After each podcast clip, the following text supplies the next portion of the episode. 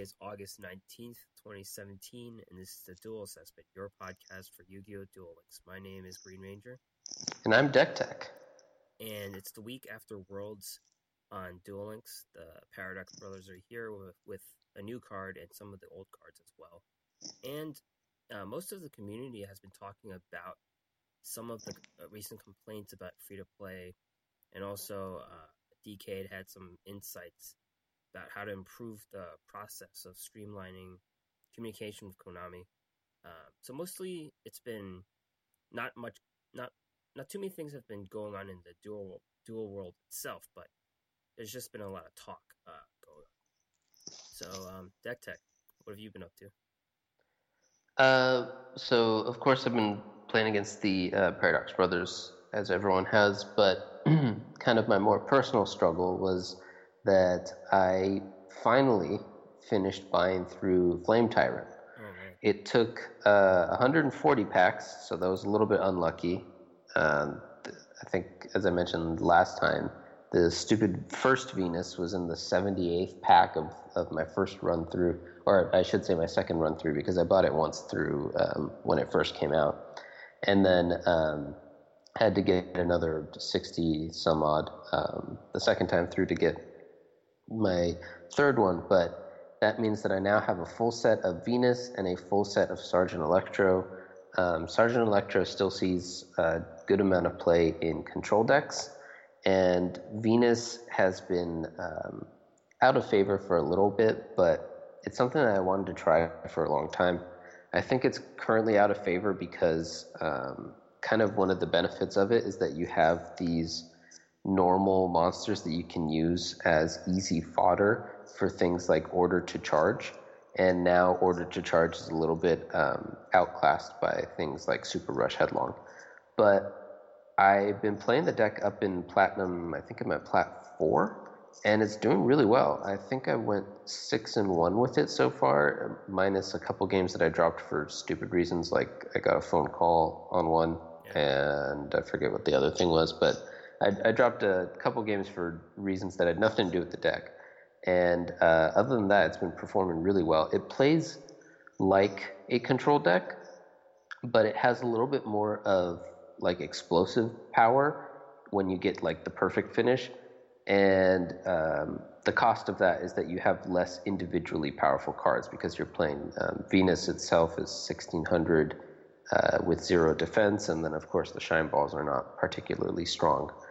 Uh, but you can get back your Gemini monsters with uh, the Red Lotus, which it all kind of synergizes well. The Knight of the Red Lotus. So I've been using that to help out with like Red Eyes and stuff because it's a really strong normal monster that you can then summon and get rid of their stuff. So I think it matches up well, and that it's um, I guess unfairly not in the meta anymore because uh, I think people kind of see the, the the common trends and they don't want to look at this thing that appears to be kind of behind the times. But I think it matches up just fine, and we'll see if it still works for me up in Legend when I get there. But uh, so far so good, and more importantly, perhaps I'm having a ball. So um, having a ball, totally unintentional. But yes, having a lot of fun with my shine balls.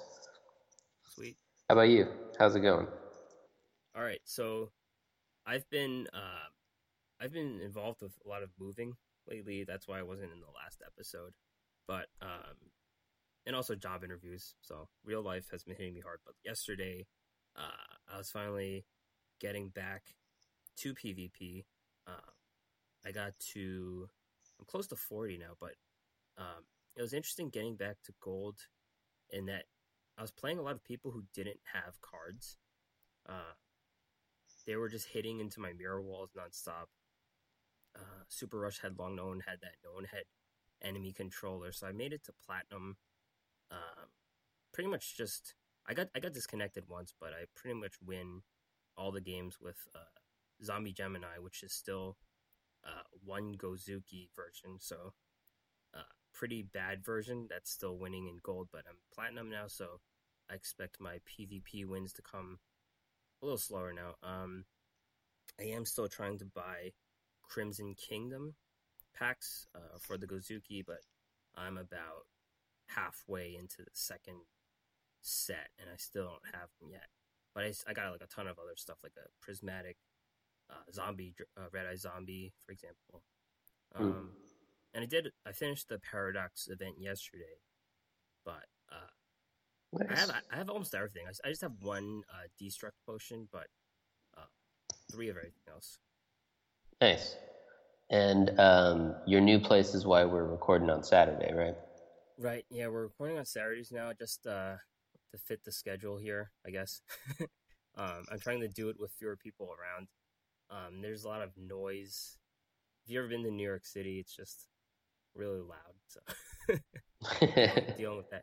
Before I was um in a college setting, I was I lived in a next to a college campus, so the only thing you had to deal with were, were drunk people at night, but that's not really you know, there's no, Yep. there's no there's no babies screaming around in college area. well, we're glad to have you back. Thank you. You did great last week.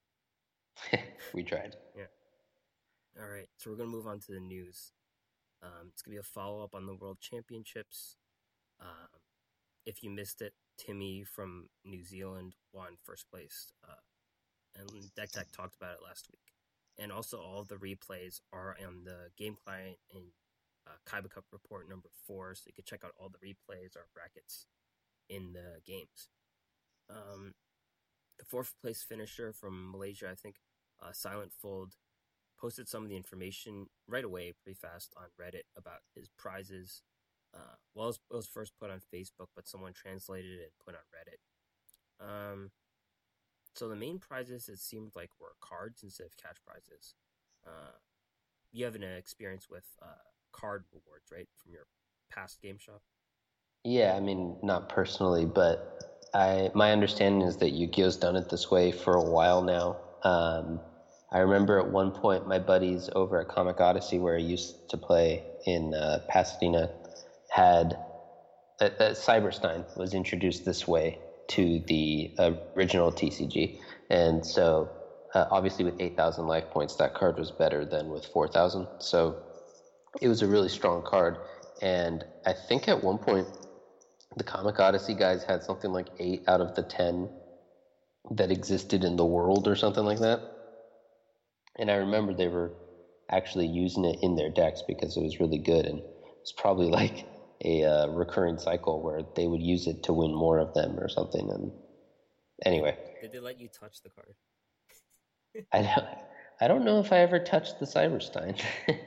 Yeah, I remember uh, when I was younger, I had a, I got a Trihorn Dragon, which is the only secret rare I ever got, and someone touched it. Like I didn't have a a screen on it or anything, or like a Uh. wrapping on it. Someone just touched the hologram, and I freaked out. Like crazy. yeah. Anyways, um, person on Reddit named CNH translated it in English. Um, so they got they got plane tickets for free. And this is this echoes what DKayed said.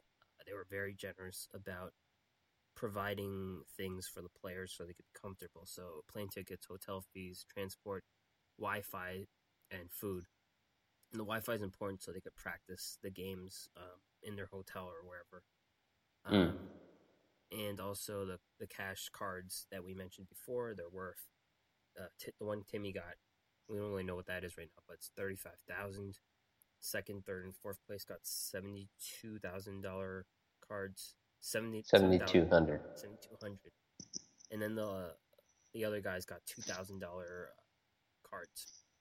And there were additional prizes. First and second place a live streaming duel with screen time.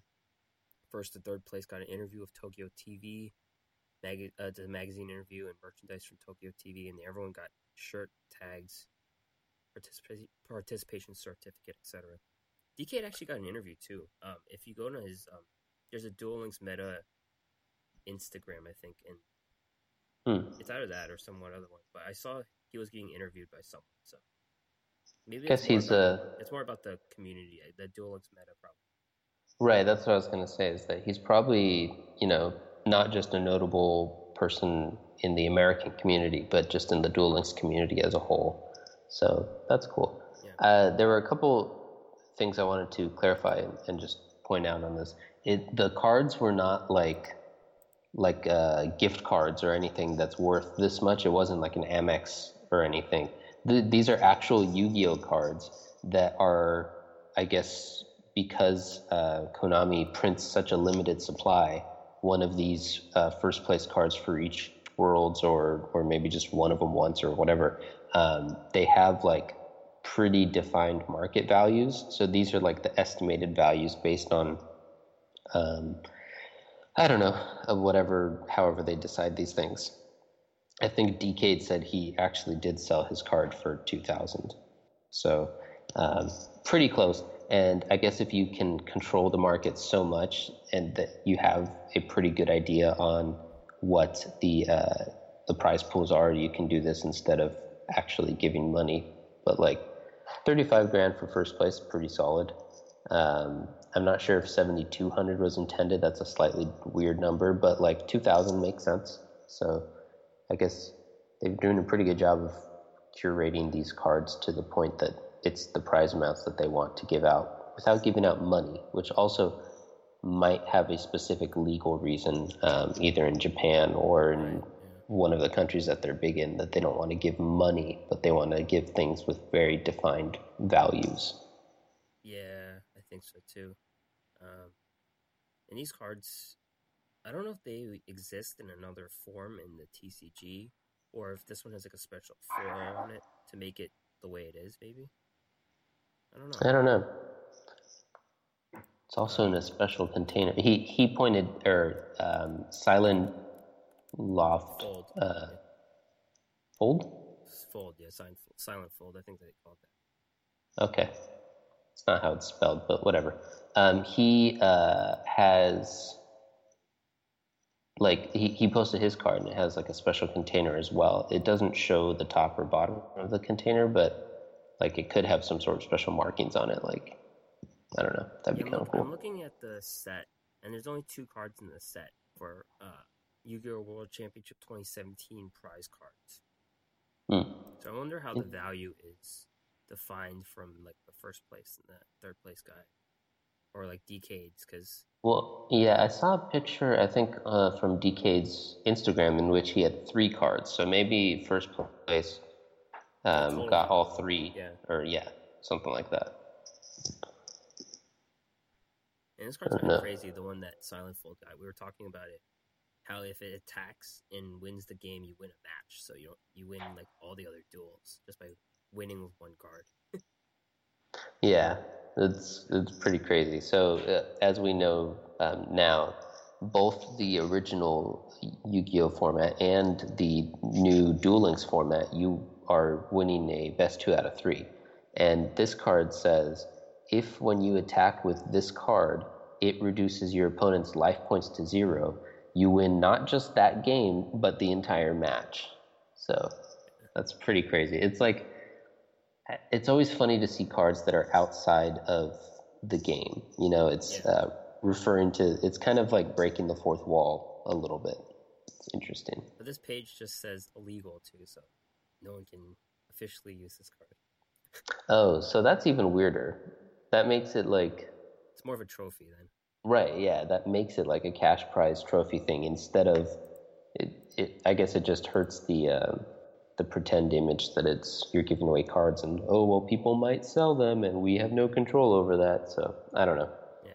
But I do know that my the my buddies at Comic Odyssey were definitely playing with their Cybersteins, and I think that might have been part of the the reason why they got in trouble. Mm.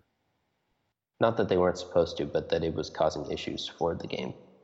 Uh, yeah. I mean, at, at that time, especially when there weren't a ton of really powerful cards, I'm assuming.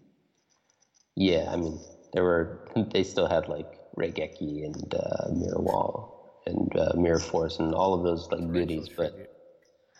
Yeah, hell, every everything, but um, but yeah, it was definitely a smaller card pool with um, which made it a lot easier to kind of just play one of each of the best cards, and then you can abuse it. So I don't know. And um, on DK's summary stream, he also talked about uh, well, all the issues that went into the event. It was the first Duel Links um, Worlds event, so they they had a lot of issues. Just to sum it up, they had a lot of issues. Um, and one of the issues was that the deck lists were leaked prior to the event, and um, I don't think DK plays Hearthstone. Uh, he mentioned it he might try it or something, but he comes from a Yu-Gi-Oh background, so I assume in Yu-Gi-Oh they don't share the deck list since he was so shocked that it was leaked beforehand. And um, I don't know what are the pros and cons of seeing a deck list beforehand versus knowing what your opponent has right away. Right. So um, I guess the the counterpoint and not counterpoint, but the uh, the comparison is to Hearthstone because in Hearthstone they have both open and closed deck list events. And the way that I see it, the distinction between them is what the organizers want to um, kind of emphasize and reward. So if you have closed deck lists, that encourages things like uh, deck list uh, innovation and tech cards and all that stuff, unexpected things in your deck list, because that way you can win by surprise. And um, to a certain extent, that rewards people who are innovative deck builders because they get this advantage from the surprise factor that's taken away if they have open deck lists. Uh, it also, however, rewards players who just aren't as good because they can just sneak like they can win games just by playing kind of like troll cards that um, surprise their opponents. And so that's why some people prefer the open deck list formats because uh, that at least in theory rewards the better player um, more often. Because the better players will be able to see their opponent's deck list and um, play the entire match with all of their opponent's uh, information in mind. And so there's no games won by the surprise factor. There's no games. Um, it, you know, you can make every play based on what you know your opponent to have. And so I think that I like the open deck list format for things like uh, world championships because I want the best player in the world, um, or at least, you know, obviously there's RNG in card games, but you want the best players to win more often in these events that are considered like the major events so that you're showcasing the, the skill and rewarding the best players um, when they win. So I like that. But I'm kind of a brewer. I like to tinker with stuff. I like tech index. That's, you know, hence my name.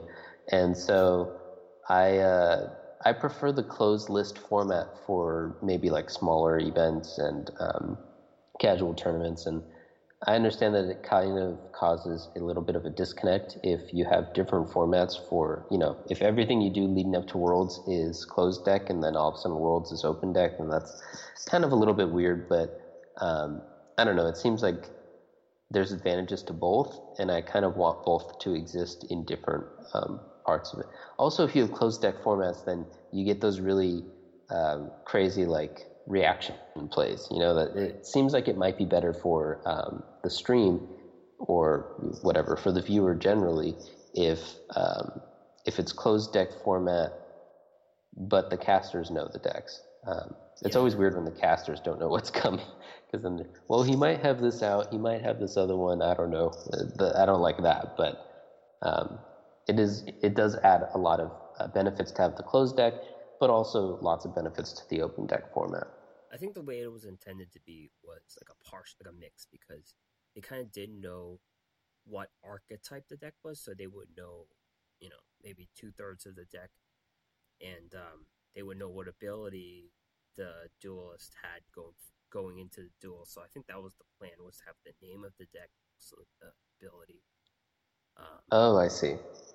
Yeah. yeah uh, an important caveat, uh, of course, is if the tournament is supposed to be one format, and through some sort of mistake or um, you know malicious action or whatever, uh, some players get more information than other players, then obviously that's bad. That's not what I'm talking about here. So if there's a leak that only helped some players, then 100% DK should be upset about that. But um, and also even if it helps all players, like if it's just a last minute mess up that causes just a total change in the way the tournament's held, then of course that is also, even though it's uh, fair in the sense that it affects everyone the same way, it can be to the disadvantage of some players who prepared for a certain type of format and then got another one. So I, I totally understand all of those complaints. We're talking about more like going forward, what can happen. But um, what we definitely know is that everyone knew each other's um, characters going into it. The legendary duelists were all announced uh, like a week before or something like that. So I thought that the way that they were doing it was legendary duelists were announced, but um, skills and decks were not. Oh. And um, that would kind of mirror the Hearthstone format in that you know what heroes your opponent's bringing. But the the problem with it is that in Hearthstone, you know, you have a designated um, class that has a small card pool. They all have the same hero power within that class. So if you know that your opponent is bringing uh, a certain class, then you sometimes you know exactly what deck they're bringing because there's only one viable deck within that class, but usually it's capped out at like three. Um, whereas in Duel Links, the legendary duelist can learn several different skills. So if you only know the legendary duelist and not the skill, then it can, you know, and there's three different uh, permutations of this. You all of a sudden have one that can be five different decks, you have another one that can be three different decks, and you have this last one that can be another two or three decks, and then there's just so many possible lineups that you can't really prepare for it that well. So if it were uh, legendary duelist and skill announced, then that would be a little bit weird because it. I feel like there would be like the legendary duelist doesn't matter except for the skill. So um, there were some instances in which certain legendary duelists seemed to have been picked because the skill was a little bit unexpected. Like if you're running Pegasus and you're running um, Restart, like a couple players were, um, that's a little bit of a flip because you would think Pegasus, oh, maybe it's mind scan. Um, but like, so I, I'm inclined to think that it was only supposed to be the legendary duelist announced, and I don't, don't know what Yu-Gi-Oh should do going forward, or what Duel Link should do going forward as to how much information is given versus, um, you know, held back. And I think that giving the legendary duelist but not the skill was kind of an interesting tweak on it because there was so much more permutations available per legendary duelist than the similar structure in Hearthstone that it made it a really interesting mind game where you could kind of play legendary duelist with certain skills to be expected and then maybe deviate from it a little bit just to throw your opponent off. And i kind of like that aspect of it. Yeah that explains why dk used toons with kaiba. Like right. Yeah. Exactly. That was that was definitely a flip. Um, right. It doesn't make sense in a role playing uh, mindset, but it also doesn't make sense because beatdown was like the most popular skill going into this event and in the event. So when you run Kaiba, who's the only one who can use beatdown and not use beatdown, that was a like I have to assume that that was a deliberate attempt to mess up his opponent and um, him not having the dragon. That kind of. yeah. made that happen. Right. So yeah, uh, there's a lot of go back and forth, and we'll talk about that later. But uh, uh, hopefully, the one, the events to come are better, go better. Um, overall, I, would say the event was acceptable. I'd say, um, I mean, apparently some bad things happened in the some some mistakes happened, but um, it it happened. So Yeah, I mean, it was the first one they've ever done. Um, mistakes do happen, and even some things that weren't mistakes so much as just uh, poor decisions, like it happened exactly how intended, but maybe that wasn't the best call. You know, that type of stuff happens too. Yeah. Uh, it's a it's a learning experience, and it seems like um, they're dedicated to continuing Duel Links and doing this for years to come. So hopefully, they will continue to develop it and and you know streamline and all of those goodies. Yep. All right. Uh, Paradox Brothers are back with a vengeance. Uh, this is the second time they're coming, I think. So if you didn't earn them the first time, they're the latest. Well, before Marik, they were the late. Uh, they were the newest legendary duelist you can unlock. So you can unlock them as a playable character, and they're really worth unlocking because they have uh, two abilities that are really good for farming. So definitely uh, earn enough points to get these guys. Um, you can challenge them at the gate, or they show up as random spawns. Uh, I think one of the guys, Marik, didn't show up as a random spawn. I forget. What, someone recently did not show up. Um, in the duel world, they come with challenges, so you could choose the power gate, which awards an extra thousand duel assessment points, but it deducts 700 duel assessment if you lose. So if you lose a duel, you're not going to get anything. You're, you're going to get less than a thousand duel assessment, and uh, it just doesn't. You're going to get nothing.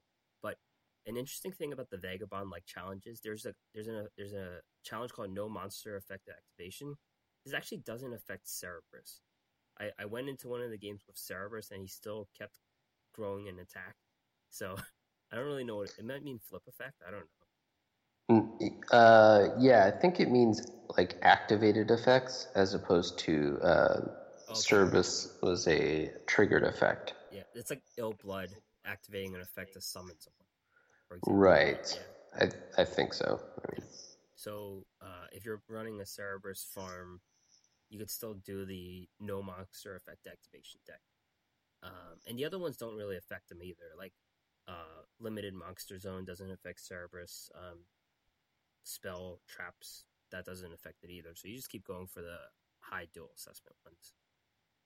Um, yeah, I don't like the spell trap one because sometimes my hand gets too full or whatever, and I want to put things down. Um, also, my version of it, I have two equips and then one slot open for the anti magic arrows. But um, other than that, I, I, agree. Most of them don't really affect um, my Cerb farm deck either, which is working pretty well. I think these guys are really easy to farm. Um, I seem to recall they were pretty easy last time as well, but they're this time for sure they're pretty easy. It's possible that they had the uh, trap card Labyrinth of Nightmare in 40 last time, I forget. But in 30, it makes it really difficult because you can't even set, you can't even play serve on your first turn if they have it out already. Because your Cerb's going to go into defense mode or your Happy Girls are going to go to defense mode. So 30 yeah. is impossible. 30, yeah, 30 was actually way harder than 40. Um, I had the same experience where I I've actually played against them, I don't know, 30 times or whatever, and I've lost like five and four of those losses were just the first time through trying to get to 30. uh, so it's a little embarrassing, but uh, the, I mean, that's kind of the hardest one, I would say. Have you been using Unhappy Girl or Cerb mostly for this? I've been doing Cerb for the 40s. Uh, there was uh, a there was a one with uh, I made a first one with a card called That Wacky Magic, mm-hmm. where um, it destroys all their monsters based on how many magic cards you have. Um, but that one was really dependent on having like you couldn't hold on to too many cards, but there were so many dependent cards to hold on to. So I switched over to a shooting star bow instead of that. Uh, yeah, that's the one I'm doing, the shooting star bow. Yep. Um, how have your rewards been for that? Like there was only one new card, right? The struck potion. There's there's a rare too, I think. Yeah, I don't think that I've gotten. Well, I know that I haven't finished it like you have because I I'm not close yet. I still only have like one million points or whatever. I just got the Archfiend card last night, I think. Okay. So I'm a little bit behind, but I'm definitely going to get there. Um, almost always with these gate events, what happens is I do my auto duels for the standard duelists throughout the day, and I get most of my standard duelists in. But what it results in is that I have infinite of the uh, whatever token is being used for the particular gate event to spend on the gate event. So I just need to sit down and go ham on level 40 farms because I just have so many, I think they're gate keys this time, that I just need to kind of use them.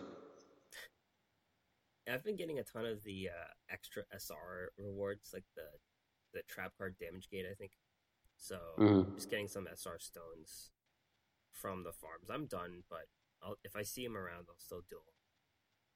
Yeah, I mean, we're going to talk about our. Um, uh, we're going to give a further two cents on the issues of uh, free to play and just the cost of Duel Links in general.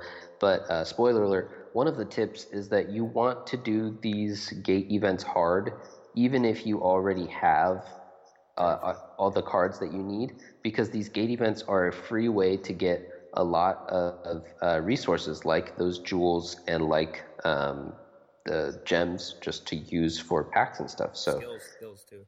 skills, yeah, definitely skills. If especially if the event is, allows for easy farming with any character, um, then amazing for skills, and you definitely want to do that um, as much as you can if that's the case.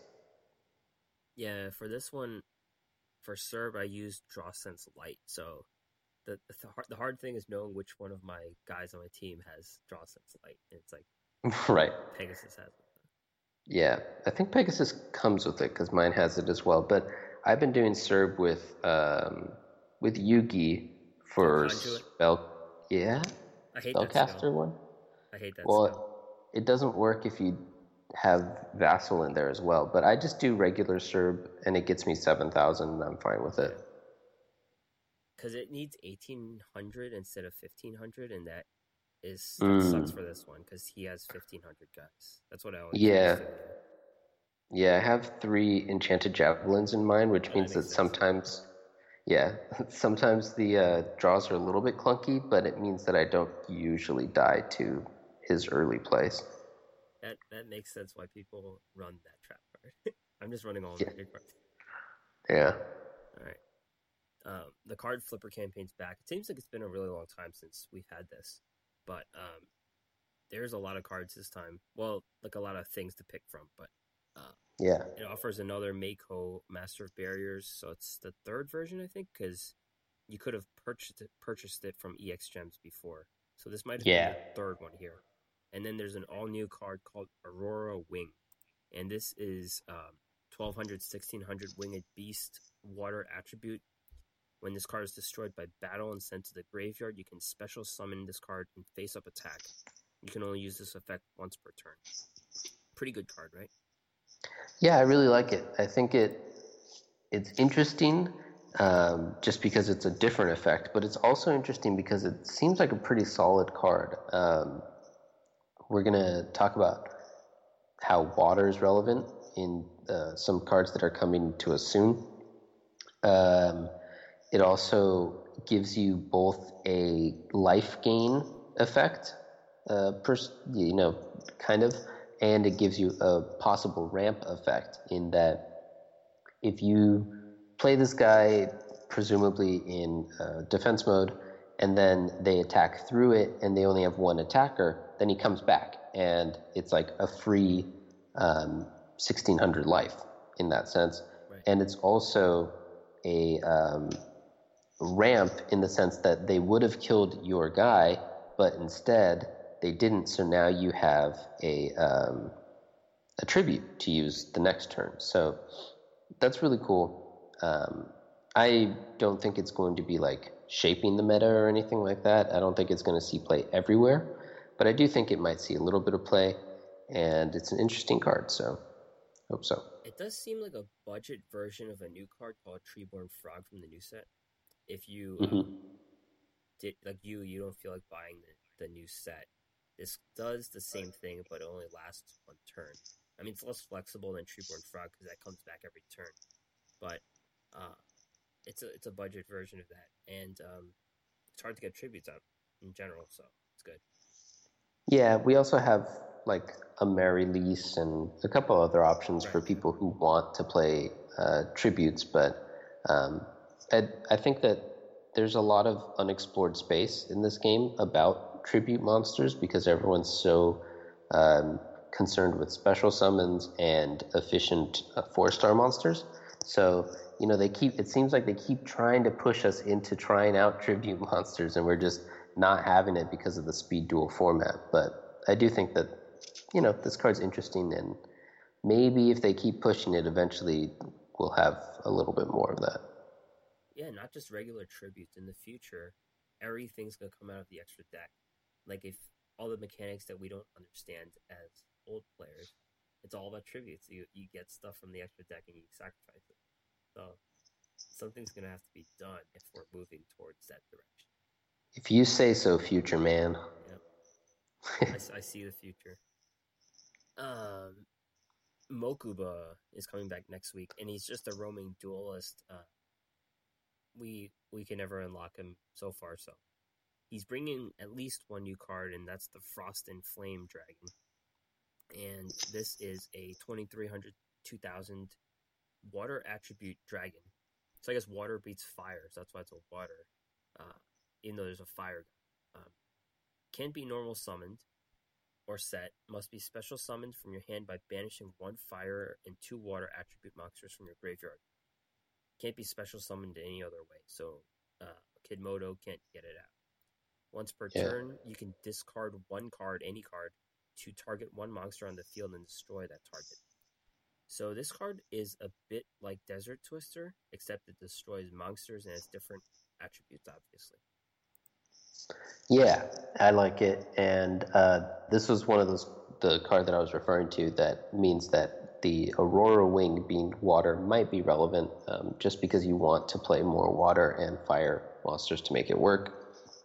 Um, we were talking about it before the show, and it seems like um, presently destroying monsters is more relevant than destroying back row, um, mostly because of the Red Eyes decks and you know just the Red Eyes meta.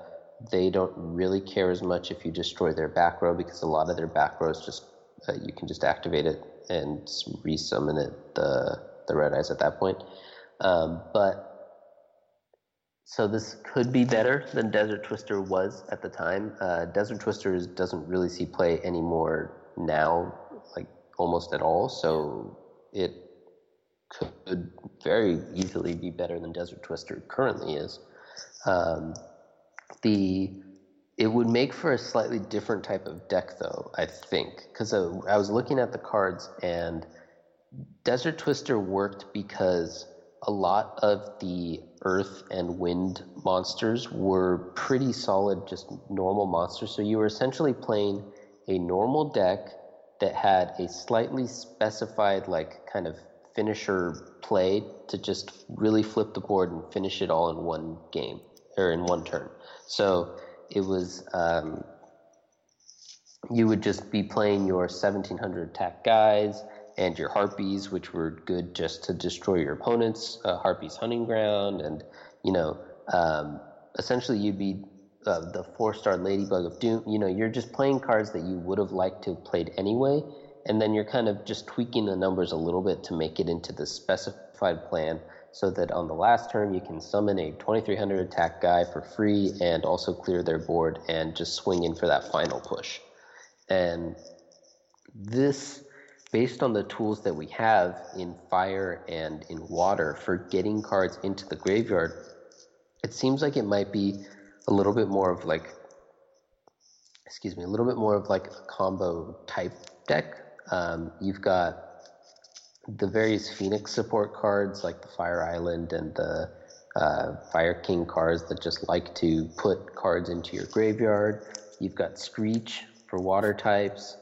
Um, you've got some water types, probably some fire types as well, that just like for you to sacrifice them to have an effect. Uh, there's a couple of those in the Hammer Shark deck for sure. Um, so there's a lot of ways to efficiently get cards into your graveyard within the fire and water uh, attributes, but they are not as like individually solid and meta um, you know relevant cards, as was the case with Desert Twister. So that's a little bit interesting. It's cool uh, just Screech. Yeah, because that card is the card that people complained about as being an SR. It's kind of like a clogger spot, and now it finally has a place. I guess this deck. Yeah, I mean maybe. I, I've seen very limited play with like people messing around with it, but it's definitely one of those cards that's like kind of a combo activator type card instead of like a card that you would just play. Um, the last thing I noted was that the, and I don't actually even know the real name of it, but the Sangan on a bus card. Tour, tour bus to the Forbidden Realms. Right. There you go. Tour. See, I missed you, buddy. You you always know. I think that's the name. Um, that one can get you both Jowls of Dark Demise and uh, Lava Golem, which are, of course, a water and a fire, respectively. Um, fiends, there's also the one Fire Fiend that is seven stars and lets you draw a card, but that. Flameoker. Now you're just showing off. Uh, that one's not as good, I think, just to play. But the other two are cards that you could just kind of play in a deck. So um, I think there's a lot of room to experiment here. And I'm really hoping that I can grab a couple of the Frost and Flame Dragon because I want to brew something up with it. Yep. And there are also complaints about roaming duelists in general. But I personally, I thought Mokuba was one of the easiest people to farm ever. Like I got all the Dark Flares and Kidmodos and everything, but it's all RNG, so you don't know what you're gonna get. Yeah, I mean, they can make it easier or harder, or you know, they always tweak them a little bit when they come back anyway. So we'll see. Yeah. So get ready for him. He's coming on Tuesday, I think. Yeah. Uh, mine, yeah, Twenty second. yeah. So yep, new guy to farm, and there's also that new legendary duelist that might have been delayed.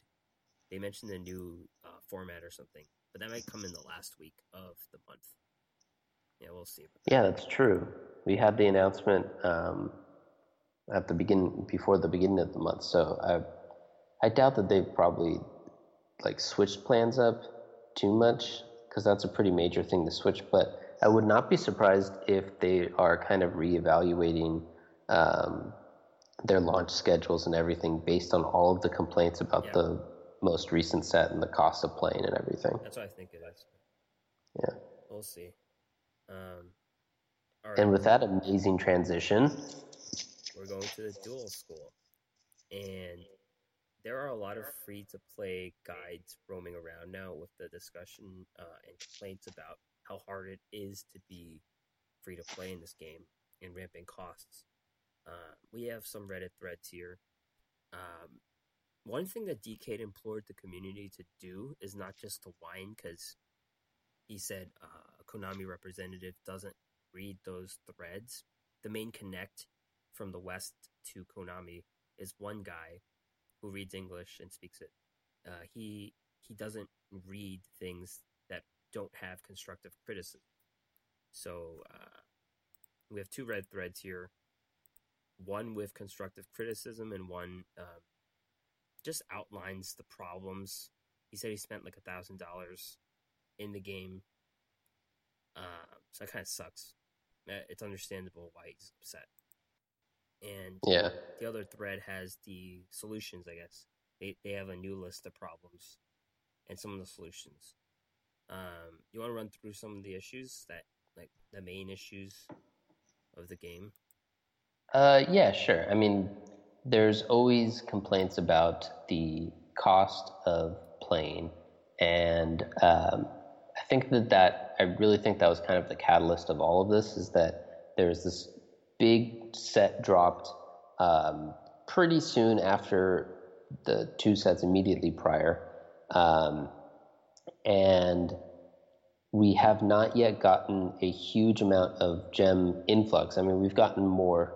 Um, it, sam- it seems like they're working on it, but we've not gotten um, enough to kind of cover the the fast pace of the box releases and stuff.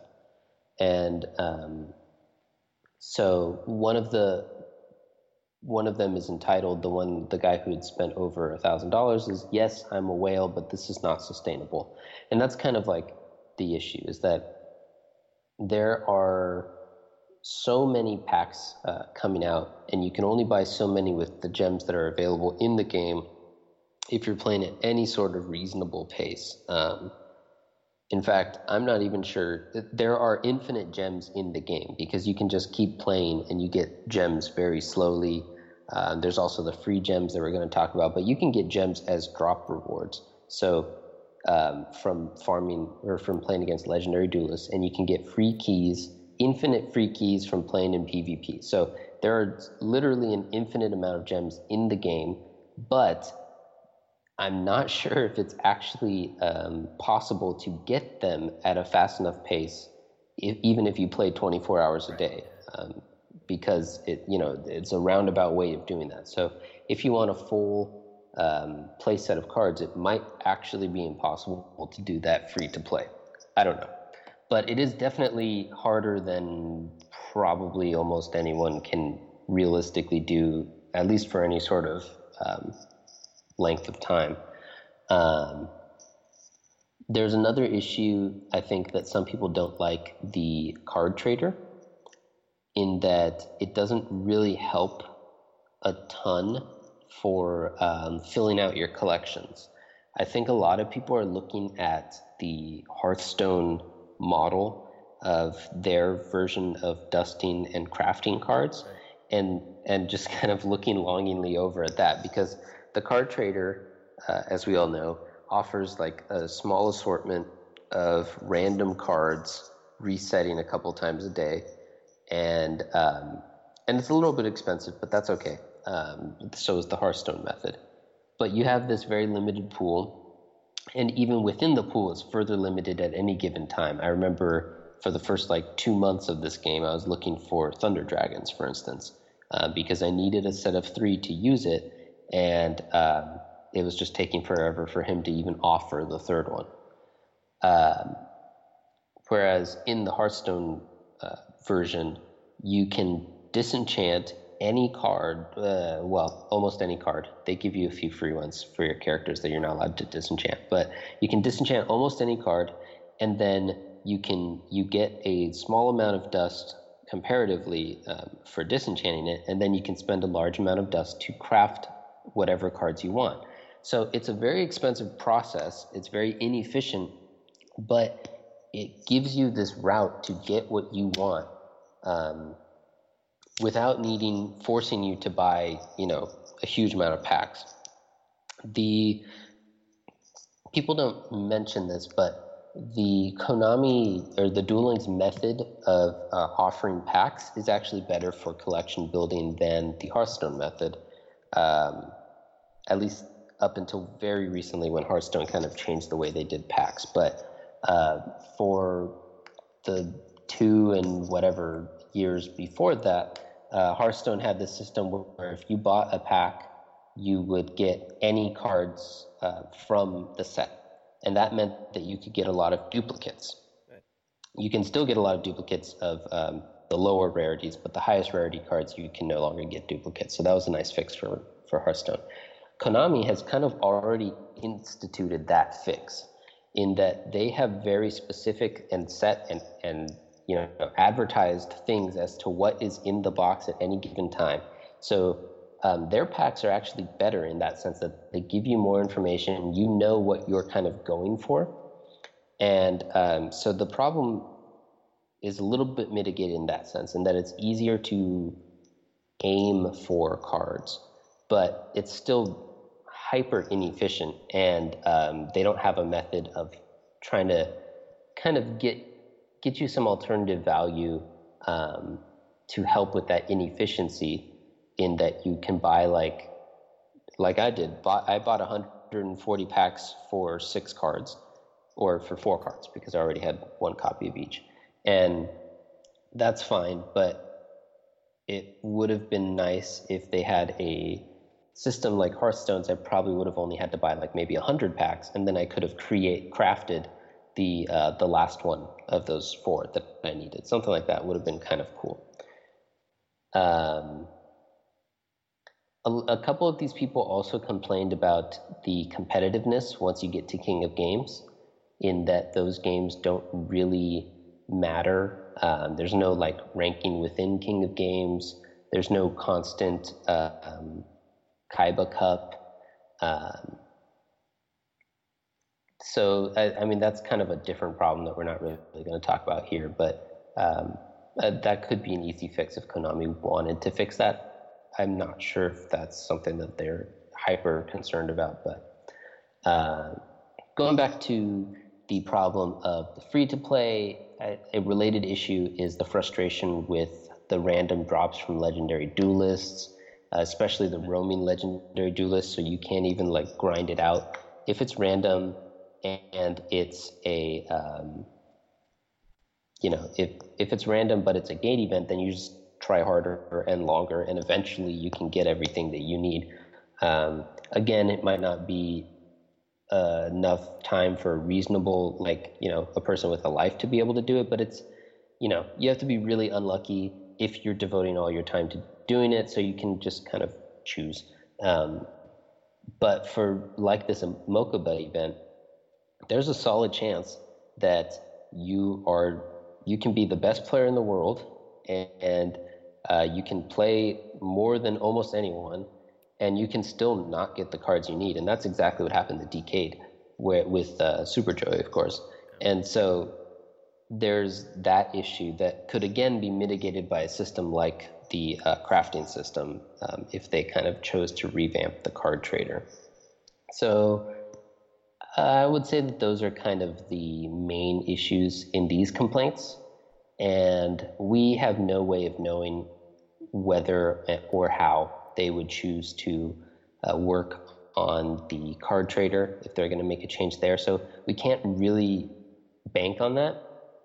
So our for, our focus is going to be on the getting gems and spending gems efficiently because that's something that we can um, give some advice on within the current system, and we can hope that the card trader might change at some point. But uh, you know, we we have no power over that. We can't can't really bank on it. Yeah.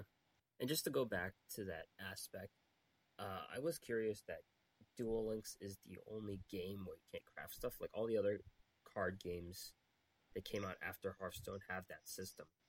And I think they call Duel Links a different type of game. It's not like a digital card game. It's like they say it's like a virtual card game. Wikipedia. It's like a different terminology. So there hmm. might just be like a different type of game. I, I don't know if there is any other game like it. I'll probably have to do more research. But the ones that all the ones that I've played personally have that disenchant system uh, to make anything you want. But Duel Links is special in that regard. So um, yeah, and and when you say that, just for the viewers at home, he's tried out like a ton of these digital card games, right? You played, you yeah, tried Shadow, out uh, Shadowverse, uh, Gwent, Duelyst, uh, Test yeah. Legends. I've played them all. Yeah, they they all have that system, but Duel Links right. is the one that's different. So and everyone probably has that perspective. They're saying like why all these other games are like Hearthstone, but why isn't Duel Links like that? But there might be a reason to it. We don't we don't really know. Yeah, I think one thing that they wanted to do was they wanted to give it more of a sense like uh, the show where it's kind of I don't know anarchy, uh, where everyone has like these weird decks that that, that are incomplete and uh, you never know what you're going to see. Um, I think that that was kind of part of their original goal, and that's why they made it uh, with like random drops, and that's why they made so many cards printed so quickly. I think they intentionally don't want us to have complete collections right. because they think it would be boring, maybe, for there to be like a settled meta in which you know which are the best decks, and you can just go get three of this card and. Um, perhaps there's some merit to that since there's only 20 card decks. So if everything gets too refined, then it will be too good. But uh, I think maybe they've tilted it too far in the opposite direction towards like because people want it to be competitive. And when you're when you are making it into a competitive game by making it this esport that shows up at your world championships and you're giving out thousands of dollars worth of prizes for it, then you kind of have to pivot a little bit because now maybe it's not what you wanted when you initially started, but if you are going to follow that promise, then you need to kind of make it more realistic. And um, as far as I could tell, I mean that that happens to a lot of games. That it seems like that kind of happened to Hearthstone a little bit, where they weren't intending for it to become an esport, and then all of a sudden it became the biggest um, virtual card game ever. And um, presently, it's kind of the only one that really has like a big esports scene. Uh, I know a couple other ones are trying. So, you know, it's it's not always what the developer wants, but if the developer wants to go with where the community is going, um, because that's where the money is, or they, you know, have changed their mind and they agree with the community, or for whatever reason, then you kind of need to give the game, you need to adapt the game to this new situation that you didn't quite anticipate or want from the get go, but maybe now you want to. And yeah. since we live in a digital world where you can update your games, it's not like back in the day when you sold a disc or a cartridge or whatever, and then once you sold it, it was gone. Now you can update your game. So I think that that's a good argument for doing so. Yeah, it's just an adaptation to sign of the times, and yeah. esports is making a lot of money. I I own Blizzard stock. They're making me money. It's crazy. Hey, that's a good idea. I should have bought some Blizzard stock too. And then I could be like, no, I'm not spending money on packs, babe. I'm just spending my investment. yep. All right. So let's get to how to be better as a free to play player. Uh, yeah. Six earning gems. Uh, why don't you talk about earning gems and I'll talk about the next thing? Yeah, that sounds good. So, um, GreenRanger wrote this really good uh, point about the stage 38 dilemma that he's going to talk about next. And um, before we get into that, though, I want to just kind of really quickly give some basic quick points about how to get yourself um, some gems, just in case um, our listeners either forgot or never knew. And um, some of uh, I've gotten a sorry, got like hiccups over here. some of uh, our listeners have been asking us for free to play guides, and uh, we have a couple like personal friends who joined after they saw what we were doing. So uh, we never know. There might be some new players in the fold as well. So uh, a couple things to do are number one, make sure you check all of the free gem locations um, every time you log in. The free gem locations are the fountain, the uh, and the well on the screen with the fountain, um, in the card shop screen, it is just kind of above the card shop door. And uh, you will note all of these places because when you click on it, there's a little animation. And even if you don't get the gems, there'll be a little animation. Uh, they seem to be based on like a timer uh, of chronological time, not a um, not like a number of activations timer. So you you don't get any benefit from just clicking it a million times, but make sure you click it every time you go in just to see if there's a, a couple gems there. It's it's like one to five every time. It's not like a huge amount. Um, but so there's the fountain. There's on top of the the game store, I guess. Um, there's the in the next one is the PvP area. So if you go to the right side and click on the lamp I believe it's like the second one from the front. Um, and then in the final screen, it is the trash can. Uh, so click those every time. Oh, sorry. There's also a new one, a couple new ones. There's the duel replay, uh, which you can watch once a day. And there's also when there's like a new set announcement in the um, in the store screen, you can watch a little video about it and uh, get gems there as well. For the new ones, you can actually, I recently learned, skip the video. So you can go into the duel replay and just press stop, and then it'll get out and you'll still get the gems. Uh, but I've also watched some really good games in the replay. So, you know, if, if you're not in the mood, you can skip it, but if you are, that's fun. Um, another one, the next point is to farm easy legendary duelists. We were just talking about how it's especially good when you're farming um, the temporary events um, because otherwise you are not taking advantage of all of those keys that you get. So I was just talking about how I had more than the counter allows me to hold. So I have over a thousand keys, and if I don't use them all, I think they get converted into gold. They used to at least, and um, at like a very inefficient rate. I would get like you know maybe a couple thousand gold or something like that, uh, which is not very valuable. But if I use them all, then I get, you know, 10, 15 drops of uh, gems sometimes. Sometimes it's just one gem. But uh, very slowly, you know, that's a couple packs right there that I would have been passing up on if I hadn't done it. So uh, definitely try that out. And even your normal legendary uh, duelist at the gate, when there's not an event going, you can also do it there with those guys. Um, you know, if you're playing against a standard duelist, you have a lot of keys. I haven't farmed legendary duelists for a while because I have almost everything that I need from them. But uh, just in terms of taking advantage of all the resources I have in the game, if I'm not farming them, then I'm not getting any use out of the keys, all of the many keys that I have from the standard duelists, from um, from just auto dueling them. So uh, you definitely want to take advantage of the resources they give you and farm a legendary duelist every once in a while, especially the easy ones, because you know that's not a big deal, um, and try to get a few gems there. Uh, another tip is to play some PvP. They've of course revamped PvP rewards, and they're a lot more generous now than they uh, used to be. And um, you should definitely try that out. I mean, we've we've talked about that before. They also give out the super rare tickets, so that's nice. Uh, level up your characters, of course. Uh, that's probably the main and easiest way to get a lot of gems. Unfortunately, it's capped, unlike the other ones, because there's obviously level caps. Uh, I've reached the level cap now for gems on all my characters. I'm definitely not the only one. Um, I've seen a couple posts on Reddit and stuff of people who are already at 40 with everyone. I'm at 39 with everyone um, and 40 with a couple. So uh, you get there, of course, by doing the standard duelist. The PvP is really slow, but you get some experience there as well. The events, just dueling. Um, the Vagabond is another great way. Uh, obviously, he's kind of like the booster, the quick way to get there.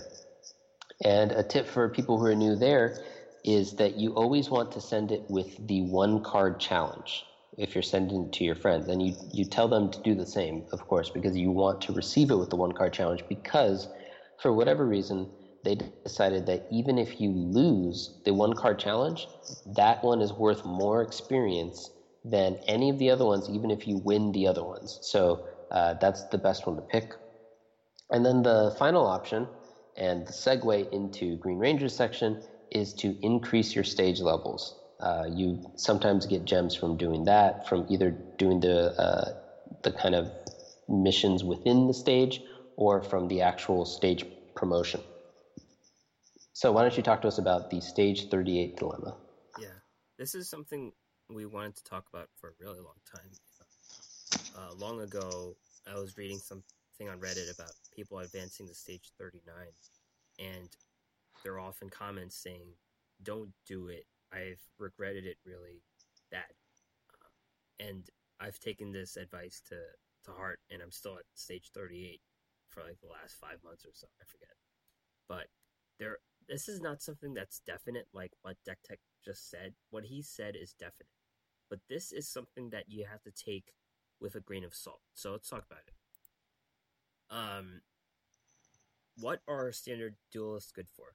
Uh, I think they're kind of funny, some of them like when they win, they're kind of funny. But um, you, you basically beat them. That's the point. You beat them for resources, your gold, your gems, your stones, your keys, and spare cards for melting or getting glossy cards. You beat them for EXP, and you beat them to get event pieces. So the goal is to just beat them and not really grind them out in a farm. It's all about time. And uh, for people who are free to play, um, we can assume that free to play players have smaller card collections, and this uh, obviously you're buying fewer packs, so you have fewer cards to play with, and this leads to fewer competitive deck building options.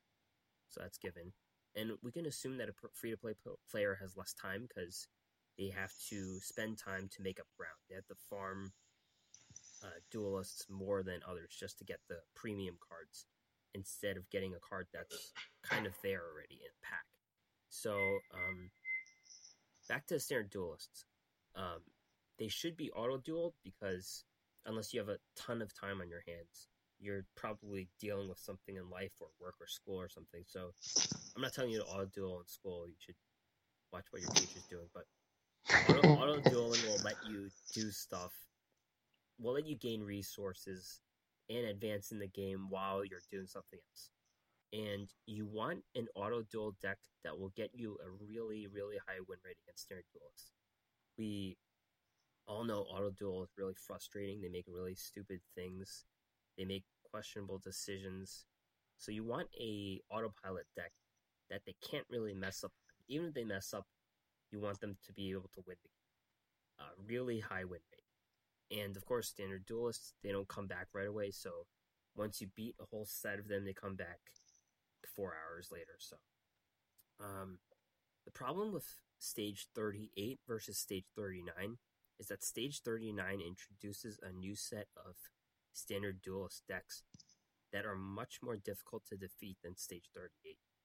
Uh, even if you refine your deck with some stronger monsters, the win rate overall isn't going to be as high as it was on stage 30, 39.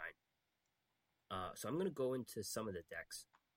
Stage 38, if you've stuck on stage 38, you would know the decks by heart pretty much. There are some decks you win probably 97% of the time. I'm just estimating with some of the things that mess up sometimes, but like Gemini Monsters 2, Magical Hats, Spirit Monsters, Unionade. Um, there's there's a flips for real deck which takes a really long time for me. Uh, sometimes they deck out, but you still win most of the games. There are some decks that win a little bit more, not too not too often. Like they beat you sometimes. Graveyard Power, for example, uh, if they get the Wonder Balloons going, sometimes you can't do anything about that. And Aqua Chorus, if they get the right named monsters lined up right, they could sometimes overrun your guys. But typically, you just need some 1800 attack monsters, and um, if you have enemy controllers or mirror walls, those definitely win you the game. So let's go to talk about stage 39. They have a deck called Angel and Mythical Beast, and this is Temple of Kings and Circuit with Twin Headed Dragon. It's not too difficult, but they have a card, uh, Curse of Anubis, which is a trick that uh, none of the stage 38 decks had. Coin of Destiny is kind of an RNG deck that's probably really frustrating. It runs three Time Wizards, one Blowback Dragon, Graceful Dice, Skull Dice, second Coin Toss. So it's kind of like farming Keith. Um, and you know how inconsistent that is. So it's kind of uh, really unreliable to win with Auto Duel because um, the Time Wizard can just blow up your board, and with second Coin Toss, the odds are better. Enraged Dragon is pretty much Rex Raptor deck. They have the three dinosaurs that you would run in Rex Raptor and also Jurassic World. So he's starting off 19, 1900 attack beaters. They have field spell. And they also have a card that bounces your monsters. So that's something to look out for. There's a deck called Firebeat, and this one looks really difficult. They have a bunch of trap cards like Time Machine and Regretful Rebirth that brings stuff back to the board. So even if you destroy their guys, they come back the next turn. And they have Flame Ruler, which gets out a card called Firestorm Prominence, which will destroy your board when it's destroyed, unless you have Fire Monsters to tech for this specific deck. Um, the auto duel is just going to destroy that monster. They're not going to do anything else, and that's going to clear your board, and they're going to attack you. They have some really strong cards too. Um, a Guardian deck runs three times Ryoku, so that's something that previous decks didn't have before. Legendary Ocean gets out a Orca Mega Fortress for 2300 attack with 4 stars. Pretty strong there. And then there's a Venus deck. Uh, that's probably the easiest one.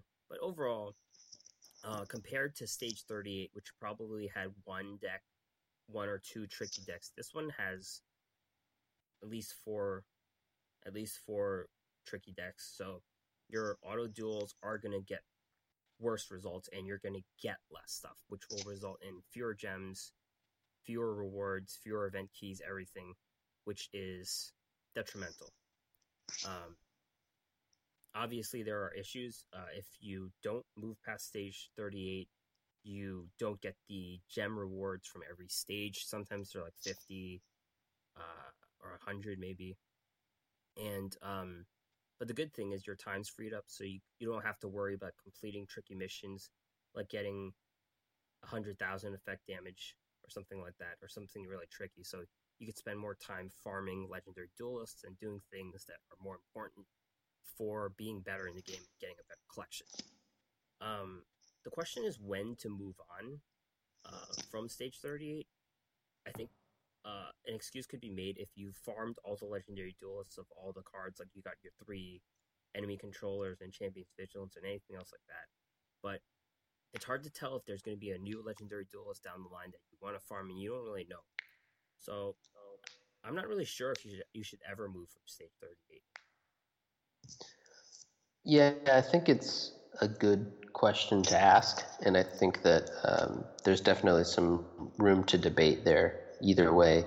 Um, I'm at the point where it's a very good question for me to ask myself uh, if I'm ever going to move on because I have been at 38 for a long time now, and I am now out of gems yet again from the uh, character leveling. I have everything that I need from the farming legendary duelist. So, like, I've kind of ticked all of the boxes as to what I might be, um, you know, reasons why you might stay, except for just general uh, difficulty of farming or of uh, auto dueling them um, in in the event like future events, you know, where I still want to have the option of having all of these keys and and everything.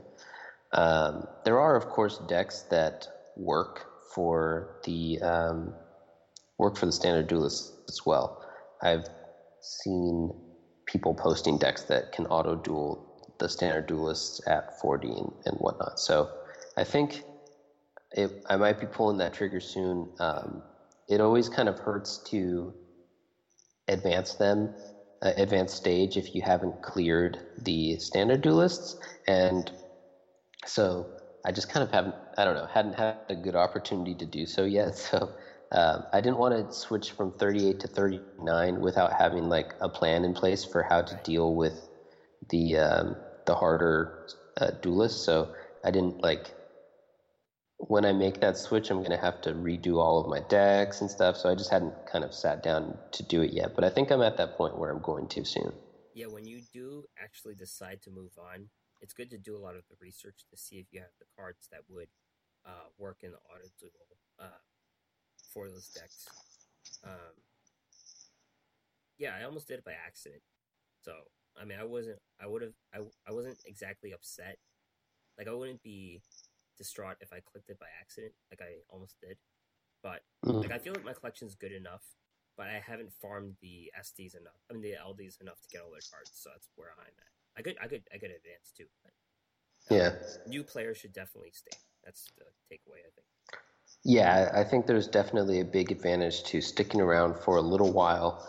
Uh, um, for instance, whenever we have these gate events, it's really easy for me to get those maximum, um, like whatever they're called in for that particular event, the maximum resources. And um, that means that there's this lasting benefit to having this really easy auto duel um, for whenever these events come back in the future. And that's definitely not something that you want to um, overlook. Because if it becomes a big struggle to face the legendary duelist or the standard duelist going forward, then you get less uh, options for the legendary duelist going forward. So that can hurt you for the entire game. So you want to be careful about the decision. Right. And the caveat is that I only looked at the stage 39. It's possible the ones at stage 45 get easier than the ones I just mentioned, but I don't think I think they're just going to get harder or stay the same. Personally, that's what I think. Yeah. All right, and our friend uh, Doug D- Diamond Duel uh, from Yugi Deck Talk podcast, he wrote a guide um, about saving money when building your deck. So we have the link for you there if you want to check that out. Uh, cool.